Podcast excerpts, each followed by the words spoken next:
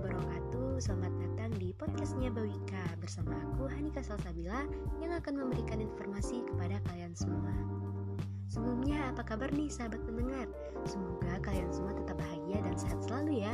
Dan jangan lupa untuk tetap patuhin protokol kesehatan COVID-19 Karena kesehatan itu yang utama dan bahagia itu adalah segala-galanya.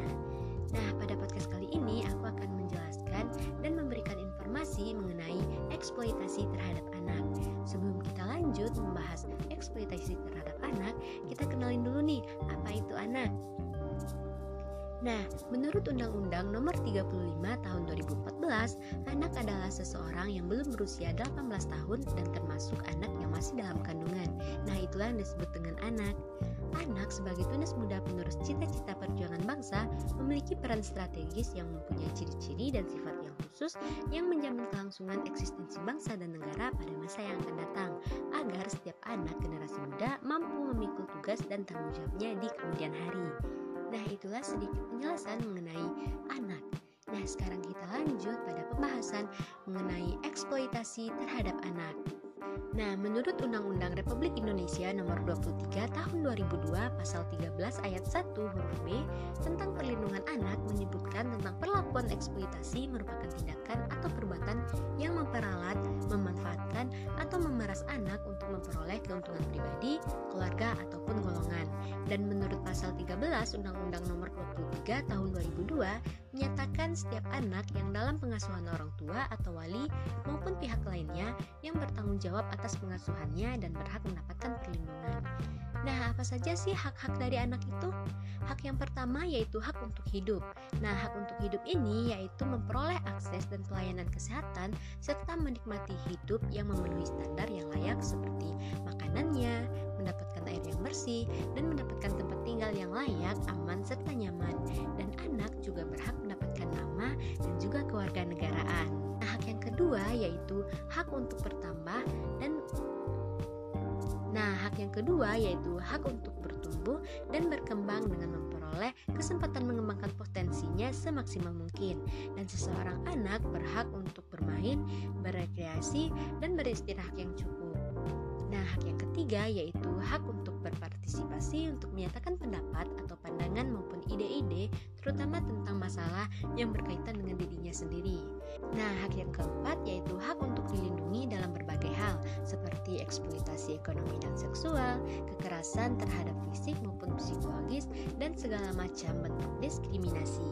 Nah, hak yang terakhir yaitu hak untuk mendapatkan pendidikan yang harus direalisasikan oleh setiap orang tua, yaitu setiap anak berhak dan wajib mengikuti pendidikan dan wajib belajar 9 tahun. Seseorang anak yang berprestasi dan unggul wajib diberikan kesempatan untuk mendapatkan akses memperoleh pendidikan khusus dan yang terakhir seseorang anak dalam lingkungan persekolahan wajib dilindungi dari tindak kekerasan oleh pihak guru atau pihak pengelola sekolah maupun dari sesama murid. Nah, seperti isu atau berita-berita yang sering kita dengar saat ini, anak-anak pada saat ini sudah kurang mendapatkan perhatian dari orang tuanya, sehingga berdampak buruk pada masa depannya karena anak-anak tidak mengetahui tentang hak yang mereka miliki. Dan bahkan banyak orang tua yang dengan sengaja memanfaatkan anak-anaknya dengan cara yang tidak wajar. Mereka memperlakukan anak-anaknya dengan keras sehingga merusak jiwa anak-anak dan masa depannya. Anak-anak saat ini sangat kurang mendapatkan perhatian dari orang tuanya. Seperti contohnya, seseorang anak yang sebenarnya tugas utamanya adalah belajar di sekolah untuk mendapatkan ilmu, tapi malah dipekerjakan oleh orang tuanya dengan pekerjaan yang belum pantas untuk ia jalani. Nah, hal ini menyebabkan anak-anak tidak sempat menikmati masanya untuk belajar dan bermain di sekolah. Nah, selanjutnya apa saja sih untuk bentuk eksploitasi terhadap anak itu? Yang pertama yaitu eksploitasi fisik. Eksploitasi fisik ini seperti namanya yaitu penyalahgunaan tenaga anak untuk di pekerjaan demi keuntungan orang tuanya atau orang lain seperti menyuruh anak bekerja dan menjerumuskan anak pada pekerjaan yang sebelumnya belum pantas untuk ia jalani. Nah, eksploitasi yang kedua yaitu eksploitasi sosial. Eksploitasi sosial ini adalah segala bentuk penyalahgunaan ketidakmampuan seorang anak yang dapat menyebabkan terhambatnya perkembangan emosional anak, seperti menggunakan kata-kata yang kasar dan tidak nyaman kepada anak, menakut-nakuti anak, melakukan penghinaan terhadap anak, dan berperilaku negatif kepada anak. Nah, hal ini yang dapat menghambat perkembangan emosional terhadap anak.